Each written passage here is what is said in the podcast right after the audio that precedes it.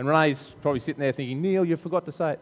Um, and maybe it's actually not a bad thing that I'm saying this when the kids aren't here, so there's no nag factor, all right? But, but hopefully the kids would, you might enjoy that. But Renee and Dingo, Renee's over there in the front, give us a wave, Renee, uh, have offered, just as a bit of a low key thing, but have offered for all of our refresh people uh, to throw a rope over some rocks at Kangaroo Point and do some rock climbing abseiling on the 13th of February, so in a couple of weeks' time. So we will get some more information out for you, but I just wanted to give you a little bit of a heads up. So in a couple of weeks' time, um, Renee and Dingo are going to set some stuff up and bring some other people, part of their business stuff. They said they're happy to, to, to do that sort of thing on a Saturday night, just on dark. There's some barbecue stuff there. Anyway, we'll get some more info to you, but sort of just claim the date thing, which is not far away date.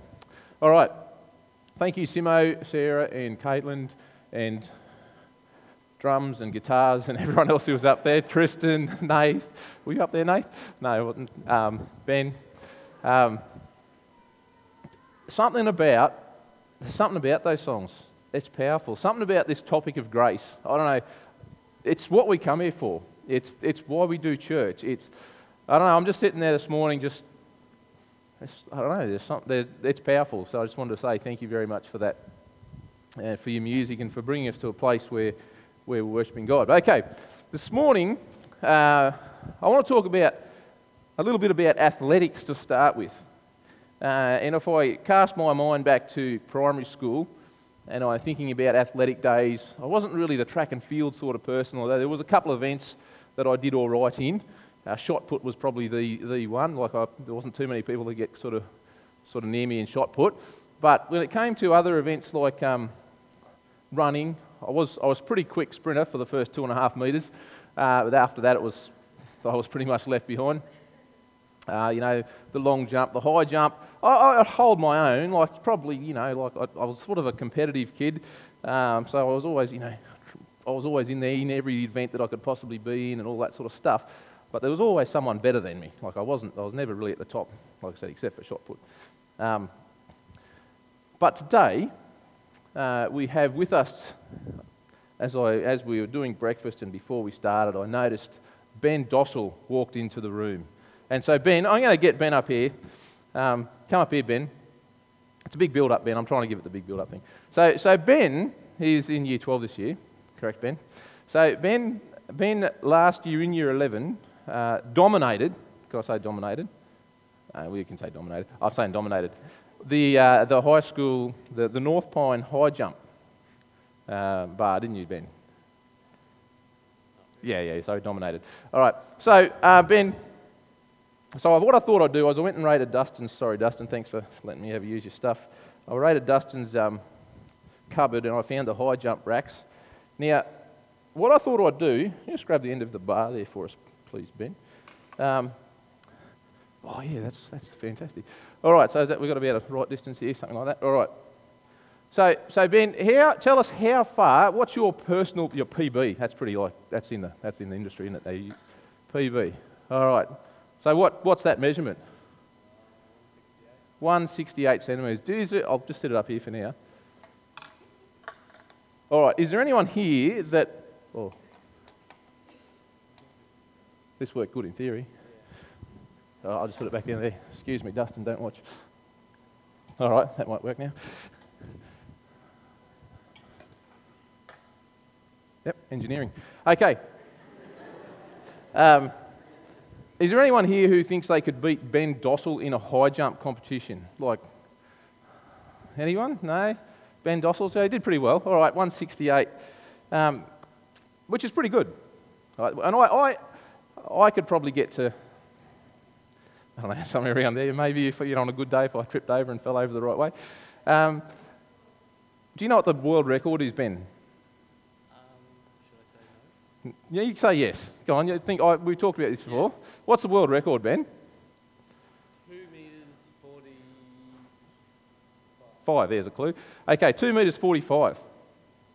Do you know how, how tall? Ben and I were talking about this before. How tall two meters forty-five is? And I thought, well, what I'd do is I'd bring the, um, I'd bring the poles in and I'd demonstrate to you how high 2, minute, uh, 2 metres 45 centimetres was, except the poles aren't long enough. All right, so I'm going to have to grab a chair Yeah, we'll do this without, see if we can't do this without. All right, well, here we go. Yeah, we'll take that off first 'cause that's probably the better way to go. That's, um, so I actually measured this up fairly precisely before. We've got a problem. Not allowed to walk on chairs, it's illegal. All right. Thanks, Ben. All right, that is 2 metres 45. Yeah, thanks. All right, give Ben a little clap. That's because he's pretty good.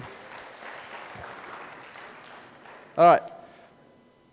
Javier Sotomayor, I had to look at that to get the name right. I have to read again.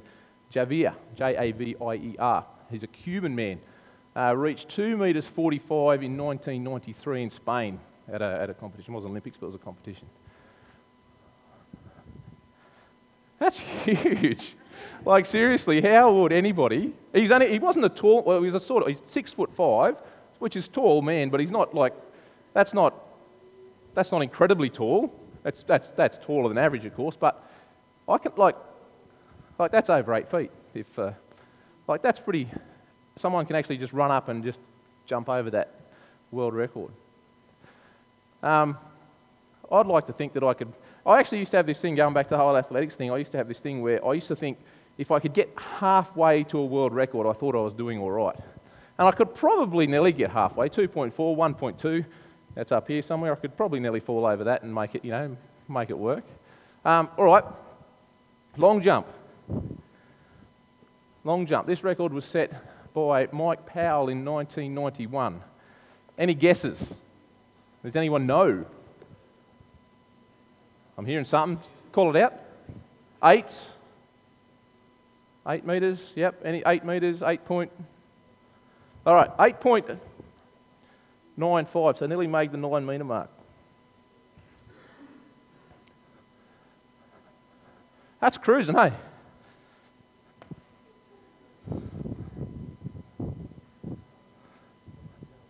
That's a long jump.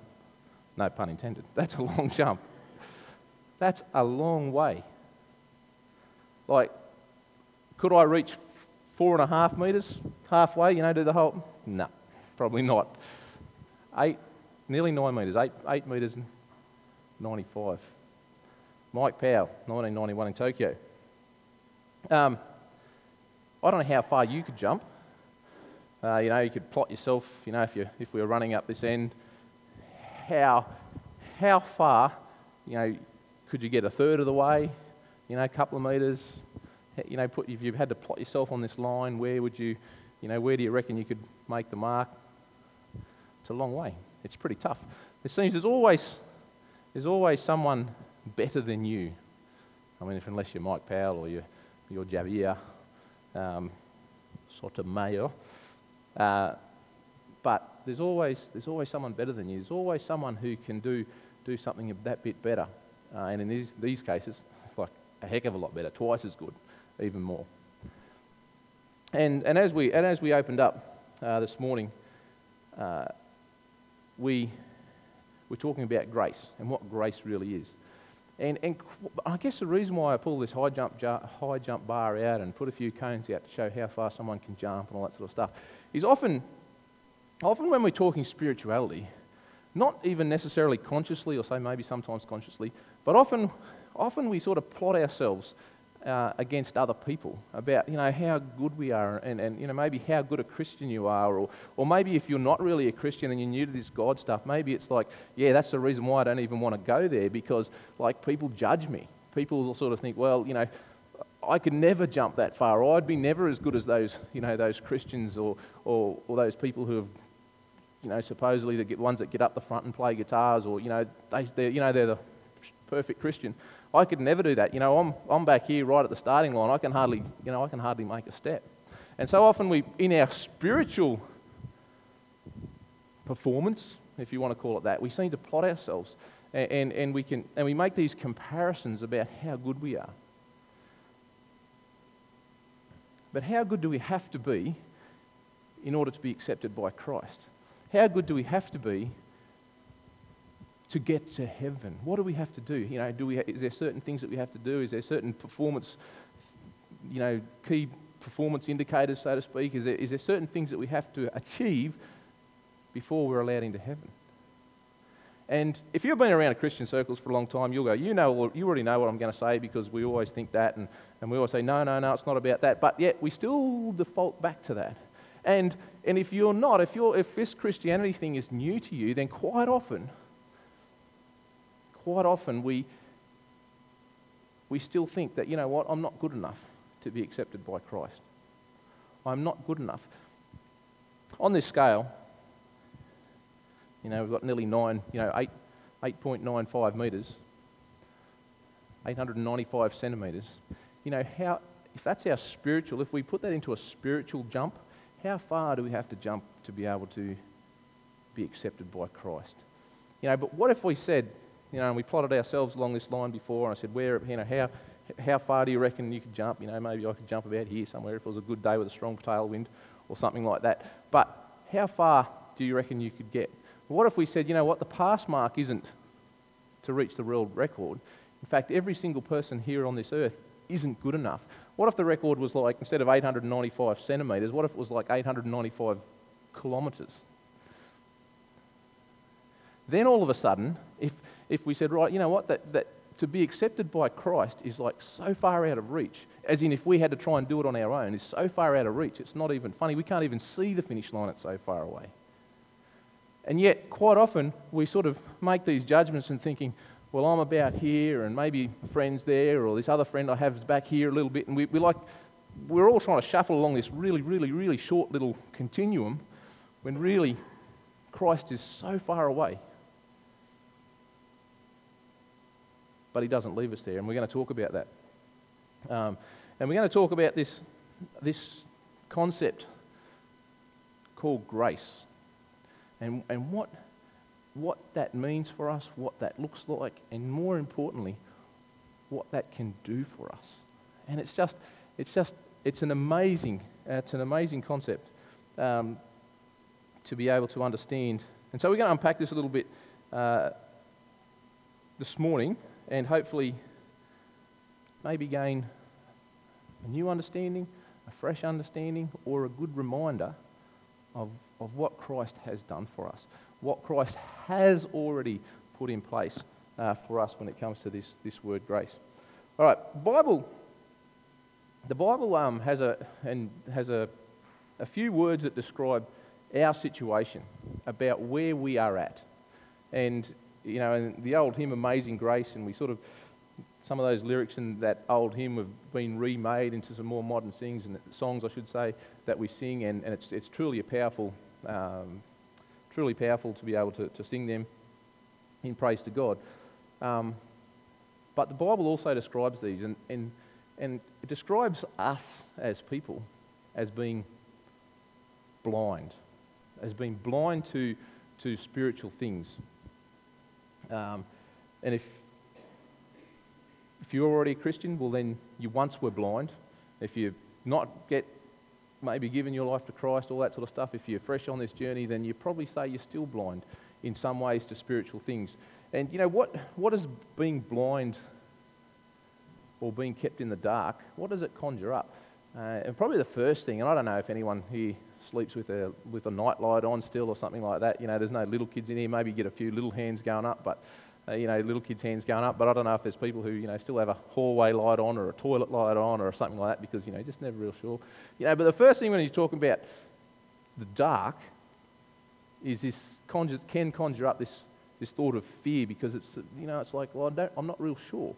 I'm not real sure uh, what's out there. And even maybe you could, you could think back if you're, if you're pretty brave and you know you can stick your chest out now at night and all that sort of stuff and the dark doesn't worry. You could maybe think back when you were a kid and you went, I don't know, maybe went camping or something like that and it was dark and, and then there's these, you know, you hear a noise that you're really not sure. It didn't sound like a bird, it didn't sound like a frog, it didn't sound like a, you know, a, a whatever it might be. And you think, oh, what's that? And, and you say, what you, so what you end up doing is diving into this thing that you call a tent, which is like this bit of material that's less than a millimetre thick, you know, and you think that you're really safe in there. That's just what you do. But, but this, the fear and the, I guess the uncertainty that's conjured up when, when things go dark, when you can't see what's going on. And when you're blind, when you're spiritually blind, it's, it's a similar thing. Uh, the other thing, I guess, that that the dark brings out sometimes is pain because you end up doing things that you wish you hadn't, or that you experience things that because you didn't really know where you were going, you've experienced pain. You've all tripped over in the dark, right? Um, I remember we actually used to run, uh, with some youth camps, we used to run, or used to be a part of blind camps, and where you'd have all these blind kids come in and you'd actually look after them for a week and you'd get them to, you know, you'd be riding horses and skiing and doing all these fun summer camp type activities with blind kids. Fantastic. But to do that, what we used to do uh, when, I was, when I used to muck around doing that sort of stuff, we used to, used to blindfold each other to have a, a, a day or half a day experience of what it would be like to be blind. And it was kind of cool because that way you, you, know, you try and, try and just get into your head of what it must be like for those campers to experience what you're experiencing. And I remember um, I remember that I had some blindfolds on. We had half a day, which means you had to eat, you had to do every, every part of your day. We did activities, all that sort of stuff, completely blindfolded. We used to put pad, pad, you know, patches over our eyes and tapes. it was no, none of this like peeking business sort of thing. You know, you were completely blind for like a day or half a day. And I remember my parents used to be the caretakers, managers at Yarrahapinni, at North New South Wales Youth Camp, New South, um, down near Macksville, in New South Wales. There was a youth camp there where we did these. And and my parents used to live there. And so I knew my way around a bit better than most people. And, and I went back into the house, my parents' house. So I knew my way around the house. And I remember we had a partner that you'd sort of like lead you along when you're blind. So you'd, you know, so they'd look after you. And there was, that was an experience, you know, practicing leading people. But when I got into my house, well, my mum and dad's house, and I lived there a little bit, I thought, I don't need anyone anymore because it's my house. You know, you can walk around at night you sort of can feel your way around, you know, the door, the, the hallway, all that sort of stuff. And I remember, like, I had to go upstairs and uh, I remember rounding this corner thinking that I was just, that I'm pretty good at this game because I know where I am. And I remember like meeting all of a sudden this sharp object and it was a corner of a wall. And, and just ran straight into this corner of this wall, misjudged it a little bit obviously with blind, with being blindfolded. And all of a sudden you just feel this warm sort of liquid run down your face and down your shirt. And anyway, I end up taking the patches off and just like blood everywhere and like stitches, all sorts of stuff because I was cocky, obviously, and I thought that I could handle this being blind business. But when, we, but when we're blindfolded, when we're blind, it's, we find ourselves, we, we, we, we get ourselves into trouble. And if you can think back, you know, to decisions maybe that you've made in the past or, or situations that you found yourself, often it's because you weren't informed or, or that you, you made decisions flying blind. And blind, being blind, can cause pain. And so when we're blind spiritually as well, we make we can make some poor decisions because of because of our misunderstanding or, or that we don't know where we are. All right, the second thing, um, the second word that I want to, that I want to look at is, is lost. All right, first of all, when you're blind, you don't know where you're going, you can't see where you're going, you're lost. I don't know if there's any stories. We heard a story this morning about being lost. Uh, uh, thanks, Holly. Um, but for any, everyone's probably been lost at some times, eh, at some time in their life, and obviously, you know, it's the whole stereotypical thing. Blokes don't like to admit then where they're lost, when they're lost, and that's pretty true for me too. Like, you know, it's, and if you really, really have to admit it, then it's like, okay, Sarah, you go and ask that type of thing.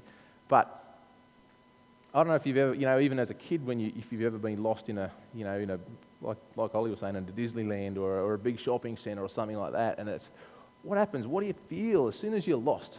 what do you feel? All of a sudden, you feel that like ang- anxious, you know, the anxiety levels go straight up. The, the um, you know, like it's just all uncertain. It's all just, oh no, and, and you start to panic. And then you start to think irrationally, like you have all these like thoughts that shouldn't even really come into your mind start coming into your head, like what if things, you know, all the what ifs happen. Um, and, and the other thing about being lost is that people don't really know they're lost until they're lost, if that makes sense. You think about that for a little bit. You don't know you're getting lost. You just, if you're driving along and you think you know, you know you're going to a place, it's, it's usually like all of a sudden it's like, hang on, I'm lost. It's not like if I just go, you know, another three metres, I'll be lost, but if I stay here, I won't. But you know what I mean? You just, you just go along and all of a sudden you turn around and think, actually, now I'm lost. You know, if you've lost your mum or dad, or you've lost if you're a parent and you've lost your child in a shopping centre, it's not just like I'm watching them go away and now they're lost. It's, it's all of a sudden you turn around and you're lost. And again, spiritually, it can be the same when, when we find ourselves just, where is God? Where, where, where is God? And sometimes we can be like, you know, I, I just I just don't know where God is at this moment. There's stuff that's going on right now, and I wish God was here, but I just can't find him. I just feel lost. I just don't feel like there's a connection. I just feel, I feel completely lost.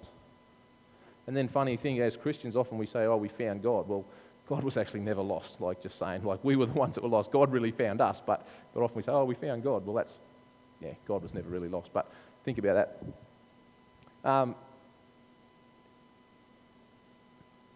The third thing is so the first one was being blind, being lost, and then being dead. and the Bible actually describes this. Now, I'm painting a pretty bleak picture, and there's good news, and this is where the word grace comes into it. Everyone's sitting there just going, oh my goodness, it's a pretty exciting topic. Like, it's just like pretty, like what just building this, painting this like completely morbid picture. But think about it, when you're spiritually, when you're, when, when you're spiritually dead, who can help you out?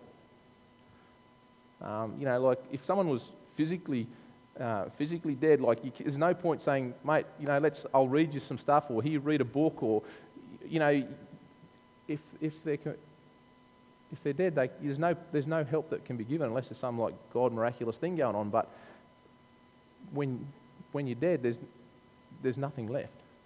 And sometimes when we're spiritually dead, there's only one option, and that's for Christ to intervene. Uh, there's only one option, that's for um, you know, God to come and, and to help us out. So what I'm going to do, I'm going to, that's, so that's, like I said, that's painting the pretty morbid picture. Uh, but here's the good news. All right, I'm going to, if you've got a Bible, Ephesians chapter 2. Uh, and this is like a, this is like a brilliant passage. This is, this is some fantastic stuff in here in Ephesians. Paul, uh, so he's like the, you know, he wrote more New Testament than anyone else. He's, he's the guru. Uh, he, he writes here in Ephesians, he's writing to, now the Ephesians are church people, all right? So they're sort of like people like you because, you know, we're at least sitting in a church here, even if you're wherever you are on the journey, however far away or close you are, or close that you feel that you are to God. Um, but here he paints and he tells us where we were and, and, and the good news of where we need to be. All right, so in Ephesians chapter 2 and verse 1, and got up on the board if you didn't bring a Bible. Once you were dead, okay? So I'm not just making this stuff up. This is how Paul describes it. He says, Once you were, you were dead because of your disobedience and your many sins. In other words, because, you, because of the stuff that you did, because of the things that you've done, you're dead. Like, there's no chance for you. There's, there's no hope. And he's talking about spiritually dead. He said, Once you were completely dead. Um,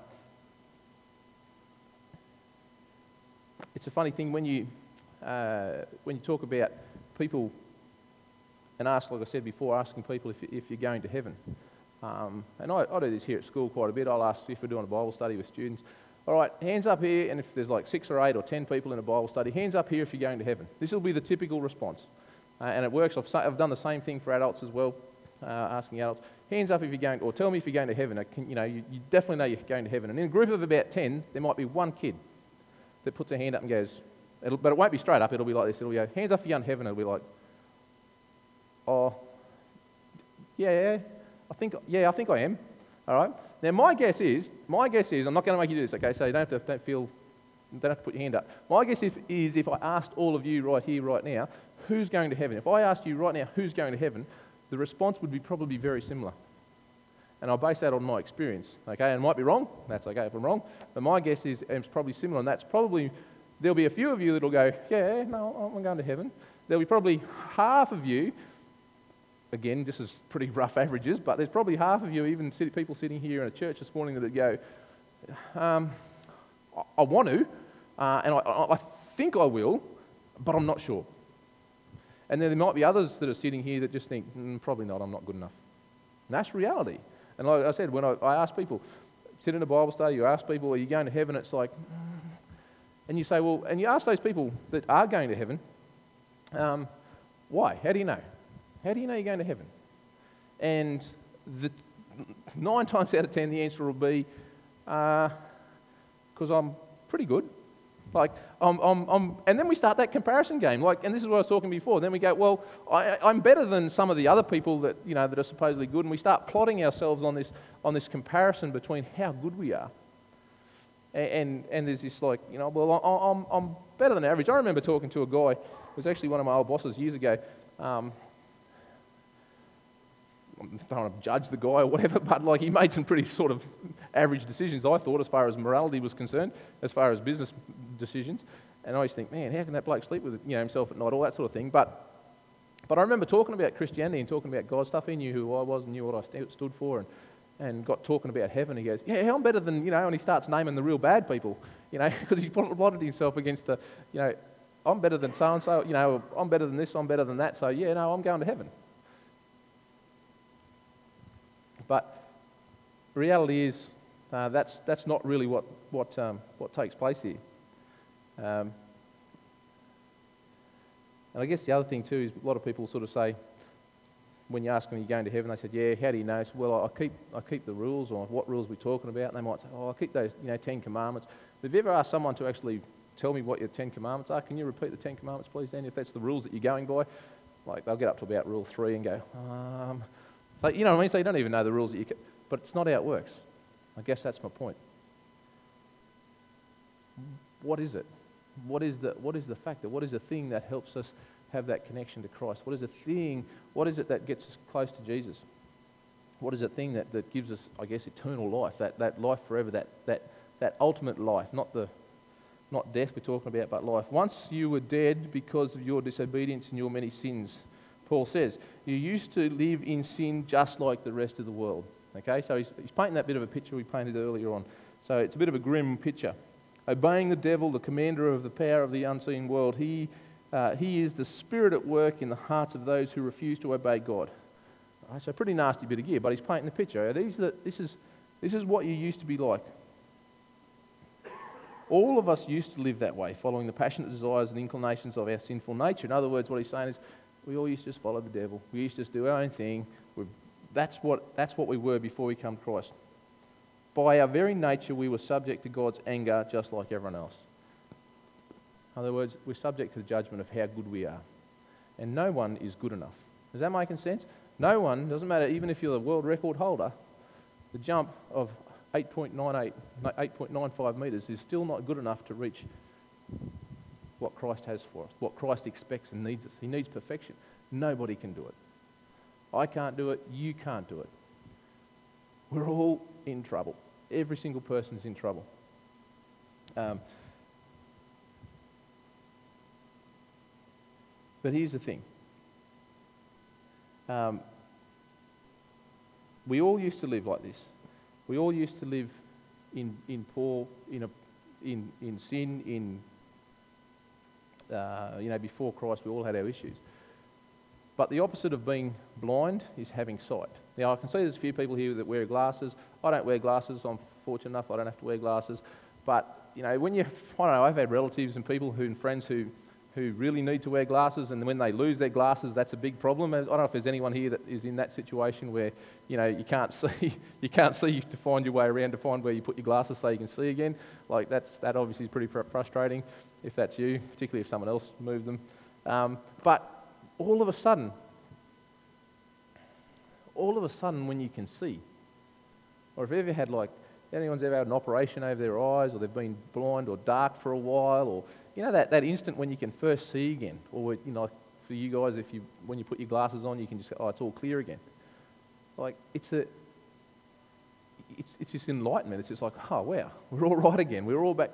And, and, and Christ says, you know, when we can see again, when you can see God at work, it's a completely different place. And here Paul is saying that, you know, this is what it used to be like, and now we've crossed over. We've crossed over to what it's like to see. Um, I remember a few years ago, uh, a few years ago now, but I've done it quite a bit since. Uh, sitting in a Bible study with, some, with a group of friends, a midweek Bible study, and and we started to talk. I said I gave I gave everyone a challenge. I said I said when we meet up next week, and we used to do it a weekly thing, so it was like Wednesday or Tuesday night or something like that. We used to meet up. And I said, next week when we meet up, this is what I want every single person to do. I want every single person, this is what I told the group, I want every single person in this room to come back and tell me one thing that they saw God at work in their lives. Just one thing. So the challenge was for them to go out, do whatever, go to work, go do whatever they had to do that week, come back and just share with that group one thing, one time that they saw God at work. One time where they saw, where they could see God at work. And this is what happened. The first week we came back, sat around. I said, All right, last week I gave you a challenge. We're going to come through with it. And we went around the circle. There's five or six people there, whatever it was. Who saw God at work? It was like silent. No one. then one person sort of went, Oh, oh, like, some, you know, my grandma was sick and she got better, so I guess that's at work. Like, okay, that's cool. I said, All right, next week, let's do it again. Next week, we did the same. Came back, same challenge, came back. All right, where have you seen God at work? There was a couple of people said, Well, I think third week, fourth, fourth week, we did this for like maybe six or eight weeks. Six or eight weeks later, we'd be coming into the room. I said, Where have you seen God at work? Everybody had something. Everyone went, I saw God at work in an amazing way this week. And he did this, this, and this. And he did this for me, or he did this for my friend. And, and then, even a few weeks after that, give us another month after that, it was, it was just a complete transformation. As people were getting out of their cars to come into our home, before that, you know, as they walked through the door, they go, Neil, guess what happened this week? Guess what I saw God doing? The reason was because they began to look. And, and the reason was that we began to pray about it, saying, God, open our eyes. May we see you at work. May we see you, you where you are working in our lives. And it worked. And all of a sudden, that it's like that. Where is God? Like I don't see God. You know, I know God's there, and we read the Bible. I know I should believe, and, and it's like I know, you know, I know the theory bit, but all of a sudden it turned from theory to reality. It turned from the head to the heart. It turned to to an experience, and it was cool. It was great. And, and I try and do that with my family now. We, we sit around, not every night, but quite often around the table at night. Righto, where have you seen God at work? And, and it's amazing when you begin to look, when you actually ask God to help see that um, you, become, you become much, much more aware. Verse 4, this is where it gets so cool. But God is so rich in his mercy, he loved us so much that even though we were dead, okay, so God just like, and Paul here, he nearly gets a bit tongue twisted, like he's just going, This is how awesome, this is how great it is. But God, in his rich, God is so rich in, his, in mercy, he loved us so much Verse 5 that even though we were dead because of our sins, he gave us life when he raised Christ from the dead. It is only by God's grace that you have been saved. I'm going to throw a couple of pictures up here on the screen, a couple of graphics, a couple of words actually. Um, so, over on the left hand side, we've got the blind, the lost, the dead. That's how we were. That's as Paul described here in Ephesians, the start of Ephesians, that's how it was. And then on the other side, right hand side of the screen, we're going to. We have sight, we've been found, we've become alive. We, we begin to see God at work. We begin to see how awesome this thing is. But how do we jump that? Well, how do we jump that chasm? How do we get across that? You know, if we start in here, maybe we can get halfway to someone else. But how do we get right to the end? How do we become good enough for Christ? Thanks, Richard. He's saying it was what Christ has done for us. Paul says the way that we bridge the gap isn't by our own effort. We're all up the creek. We're up the, we, we, ha, we, we can't get there on our own. And sometimes, sometimes we find ourselves, you know, if we're a Christian for a while and, and we, you know, we, we try and live good lives and all that sort of stuff, and I think that's what God wants us to do, don't get me wrong but not because it can get us to heaven, but because, well, I don't want to offend my, my good friend. I don't want to offend Jesus. I don't want to, I don't want to do something wrong here. I don't want to upset my, my friend. Why would I do something wrong? I want to live, and plus, Christ has all my life, like has these guidelines in life, so I can live a happy life. And if I just trust that He's got things sorted, then my life's going to be much better. That's the motivation. But quite often we can go along and we can, you know, live a, you know, we might be able to get to halfway and we think, oh, we're doing better than some. And, and then you start looking back at other people and, and thinking, oh, well, probably not really good enough to call yourself Christian yet, are you? And there's this judgment that comes out in people. And that's so wrong. That is so wrong. And I'd love for Refresh to be a place where, you know what, I don't care where you are, that even if you're back here or you're behind the line still somewhere, man, God loves you and you are still, you are still good enough for Christ. You can, no matter where you plot yourself, you're still good enough for Christ. That you can still, and if I've failed today, all right, I've failed today, if, if you can't walk out of here and put your hand straight up and say, you know what, I'm going to heaven, or at least I know how to go to heaven, I know that all I have to do is accept what Christ is giving us. This, this, Paul says it. Verse 5, he, um, or verse 4. But God is so rich in mercy and he loved us so much, verse 5, that even though we were dead, all right, even though we're back here, even though we're like, we're just useless, we can't even get off the line, even though we're like, there's no chance for us, we're in a wheelchair, you know what I'm saying? Like you can't even, you can't even run yet. Even though we were dead because of our sins, he gave us life when he raised Christ from the dead. It is only the grace that you've been, it is only by God's grace that you have been saved. Verse 6 says, For he raised us from the dead along with Christ and seated us with him in the heavenly realm because we are united with Christ Jesus. In other words, he said, when Christ was raised from the dead, we were raised from the dead. In other words, when Christ, Christ came to life, there was an opportunity for us not to have to do it on our own. Not to, not, we're not judged by what we do any longer. We can just say, God, I know we're not good enough. I'm not even going to bother trying to be good enough to get to heaven. I'm good enough only in, only in, your, in your ways. Uh, it goes on, verse 7 So God can point us in all future ages as examples of the incredible wealth of his grace and kindness towards us, as shown in all he has done for us who are united in Christ Jesus. Verse 8 says, God saved you by his grace when you believed. If you want to notice the number of yous and yours in this sentence, all right? So, God saved you by his grace when you believed, and you can't take the credit for this. It is a gift from God. Is that all right or what? That's pretty good. What do you have to do to get there? It's believe. Believe that, or trust in, that word believe is that. Believe, trust that God has got it covered. You can't do enough. And you know what? Sometimes as Christians, if that's who you are, there are people around who try real hard to make it on their own.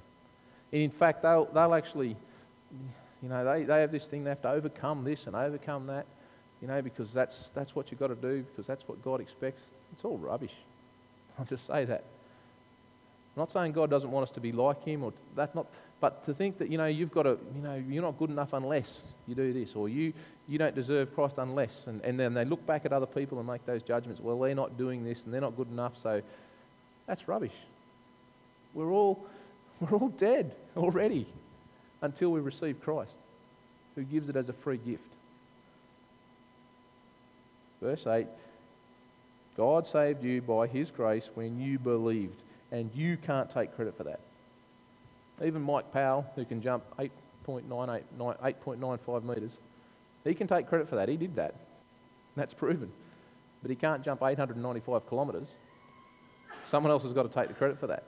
We can't jump that far. Someone else has to take the credit for that, and we can point straight back to Jesus Christ. Salvation is not a reward for the good things we have done, so none of us can boast about it. So, what he's saying here is that no one here can, can say, Look, I got there on my own merits or even a little bit of my merits. We're so far. We, we are all so far back here at the starting line, it's not funny. Nobody, nobody can say, I'm better than anyone else. Nobody can boast about it. Um, and I guess the other thing that we need to do, and need to remember is how, and this is, I guess, why, we, why we're talking about grace today and next week as well, is that, one, if you're new to this Christianity thing, or even if you've been there a long time, but maybe you're new to this whole concept, and that you think that somehow you have to know a certain thing, or you have to, to, to, to be able to do certain things to, to sort of earn you enough points or enough sort of respect or enough, you know, do enough good things to get to heaven, it's rubbish. It's absolutely rubbish. You cannot do anything. You cannot. You cannot get there under your own steam. So first of all, I guess the first thing to think about if, if you know if you're coming into this right here, right now, no matter who you are, today, no matter who you are, today, no matter what you have done yesterday, or what you did yesterday, or what you have done in the past, no matter what you've done, you're good enough for Christ right now. That's a real important thing to remember. And, and the thing that we need to do is, is for us who may have already understand that a little bit, is to celebrate that. You know, you know what? That's so great. And that's why we, you know, that's why we, you know, we sing songs and, you know, we, we praise God. We're going, you know what, as a, as a group of people, we want to just praise you for that. I'm going to read one more text in uh, Matthew, uh, sorry, in uh, Romans chapter 10. And then we'll finish off. Romans chapter 10, verse, verse 9, 9 and 10. He says, If you confess with your mouth that this is, this is Paul again writing, he's writing to a different group of people, but still Paul, same guy who writes this, has wrote, has wrote Ephesians. If you confess with your mouth that Jesus is Lord and believe in your heart that God raised him from the dead, you're saved. It's not hard. It's not real hard at all. You want me to read it again, just in case you thought it was difficult? If you confess with your mouth that Jesus is Lord and believe in your heart that God raised him from the dead, you will be saved. Verse 10 says, For it is by believing in your heart that you are made right with God, and it is by confessing with your mouth that you are saved. In other words, he's saying, You believe that God, that Jesus was God, you believe that he died for your sins. In other words, he's, he took the punishment for you. And you want to tell other people about that. He said, You confess with your mouth. In other words, you're saying, You make that a public statement. You're saying, God, I believe it, and I want in. He said, You're in. It's not hard. We overcomplicate it so much. People like me stand up the front and overcomplicate it and say, you know, complicated things, and we think, oh man. But I want to invite you, um, I guess, just as we finish up now, to think about where you're at. I'm not talking about where you're at on that scale because we already we all know where we're at. We're so far from God, it's not funny. But yet God finds us. God comes and takes us. God finds us. Where are you at? Where do you want to be? Are you ready to go, you know what? I want to I don't want to overcomplicate this whole Christ experience. I don't want to overcomplicate it. I, I'm ready right here, right now, to accept Jesus Christ. I've had lots of people say, and this is more than one, many people say to me, um, talk about being, uh, being baptized or, or, you know, really giving their life to Christ, and they're like, I don't know if I can, because I'm, I don't know if I'm good enough. Because they're still putting themselves on this scale, still plotting themselves on, well, I'm not good enough, because I still do stuff that I know is not right. Yeah, of course you do, and you'll do that tomorrow, and probably the next day as well. We all do. We all do stuff. Doesn't say we can't try and you know become close to Christ, all that sort of stuff. But what's holding you back. And if, even if you think that you are not good enough for Christ and that's the thing that's holding you back, then probably you already understand that you never will be. And you're probably very ready to accept Jesus Christ. So as we finish up now, I would, I would, I guess, challenge you to, to, to go. You know what? If I've never, if you've never made that decision to stand up and accept that easy grace, it's not not as easy as in, oh, you know, we want to make it cheap or whatever, but it's, it's an easy thing to do. It's not overcomplicated. To believe in your heart and confess with your mouth, and you're saved. It's a much better place, it's a great place to be, to be saved, to be with Christ. Um, so just as I pray to finish, I guess, just in your own mind, um, think about that wherever you're at. And if it's something you've done a long time ago, praise God for that and celebrate that. Just, just just remember how wonderful that really is and how, you know, how much in the muck that you used to be, you know. But if something that you haven't done before, maybe tell someone about it. Maybe start with your friend, you know, your school friend, partner, or something like that. Or come and share it with one of us. If you want this Jesus Christ stuff, He's ready for it. He wants you. He wa- he's found you. He's just waiting for you to look up. Let's pray. Heavenly Father, I want to thank you that you make it very simple, uh, that you make it so easy. Lord, we are so far from you. We are all, doesn't matter who we are, um, whether, whether we're people who don't even know your name or whether we're Christians who have lived and, you know, grown up in the church, we're all still far from you. But we want to thank you that you have bridged that gap. We want to thank you that you have given us that opportunity for something, you know, completely free, no strings attached, but the benefit the benefits is just off the Richter scale. So thank you. Thank you for your love. Thank you for the, those riches that Paul's tried to, try to, try to describe. Just so much, so full of love, so full of mercy, so full of this word we call grace. This unfair love that we have, that you have given us, that, that, we've, that we can take on. So I pray that each of us might be able to, I guess, just think about where we are. That we might be able to think, yep, if, I've already, if I'm already there, then just that's so awesome. Let's celebrate that. And if it's something that we, there's people in here who haven't really made that decision, really said, you know what, I want that. I want Christ. I want just to give everything over. Then I pray that they might be able to make those real and tangible steps. Thank you so much once again for your love. Thank you so much for refresh, and I just pray that you will continue to make it a place where, where people can find you. Thanks, Lord. Amen.